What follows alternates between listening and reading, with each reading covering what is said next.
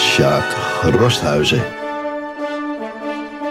Ik zal beslist niet horen bij een grote meerderheid van de bevolking van Horen met nieuwsgierigheid naar de zaken waarover een gemeentebestuur zoal beslist.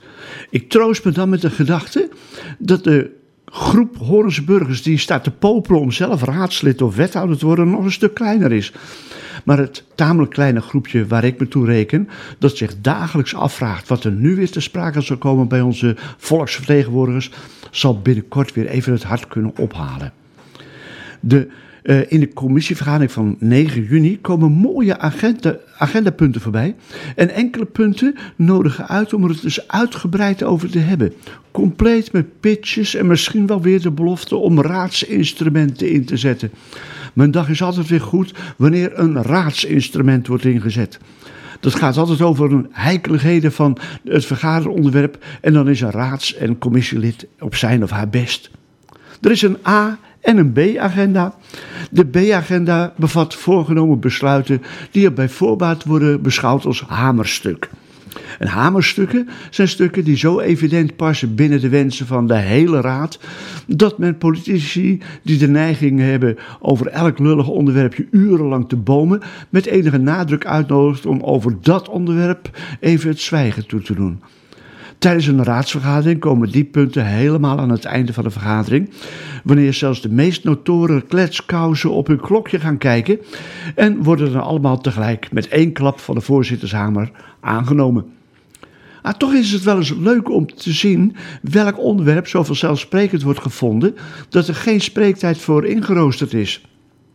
Voor 9 juni is dat bijvoorbeeld punt 6.3. Verordening Commissie Bezwaarschriften 2020 en Reglement Ambtelijk Horen 2020. Dat valt binnen de portefeuille van burgemeester Jan Nieuwenburg. En het gaat over bezwaarschriften die wij als burgers kunnen indienen wanneer er besluiten dreigen te worden genomen binnen het sociale domein. Er wordt nu voorgesteld enkele verbeteringen aan te brengen in het ambtelijk horen. Ik moest onmiddellijk denken aan het burgerlijke heisa die in, in een nog redelijk recent verleden de media-aandacht kreeg over het onderwerp flexwoningen bouwen. Een tamelijk militant groepje mensen met een naar mijn gevoel behoorlijk opgeklopte verontrustige gevoelens eiste en kreeg aandacht en wist daarna in de radiostudio waar ik toen was te vertellen dat ze niet gehoord werden.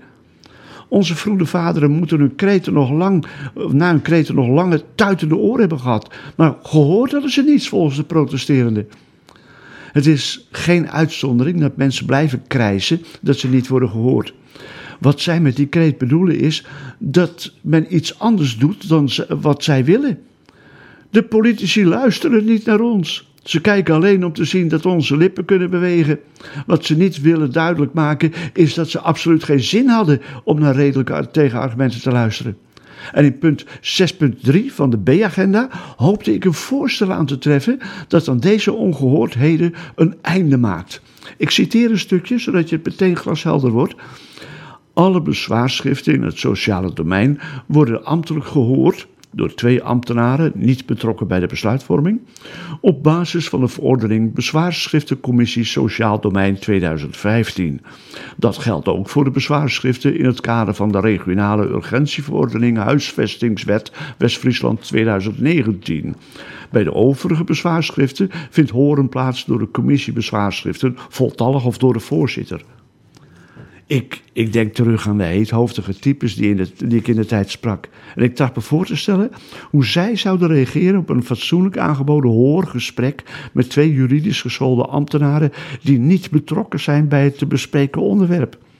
Mijn respect voor deze ambtenaren zou zeer groot zijn wanneer het hun lukt hen overtuigen dat ze na afloop van het gesprek inderdaad gehoord zijn. Wie weet wordt daar 9 juni zonder iets naders over te horen een klap op gegeven.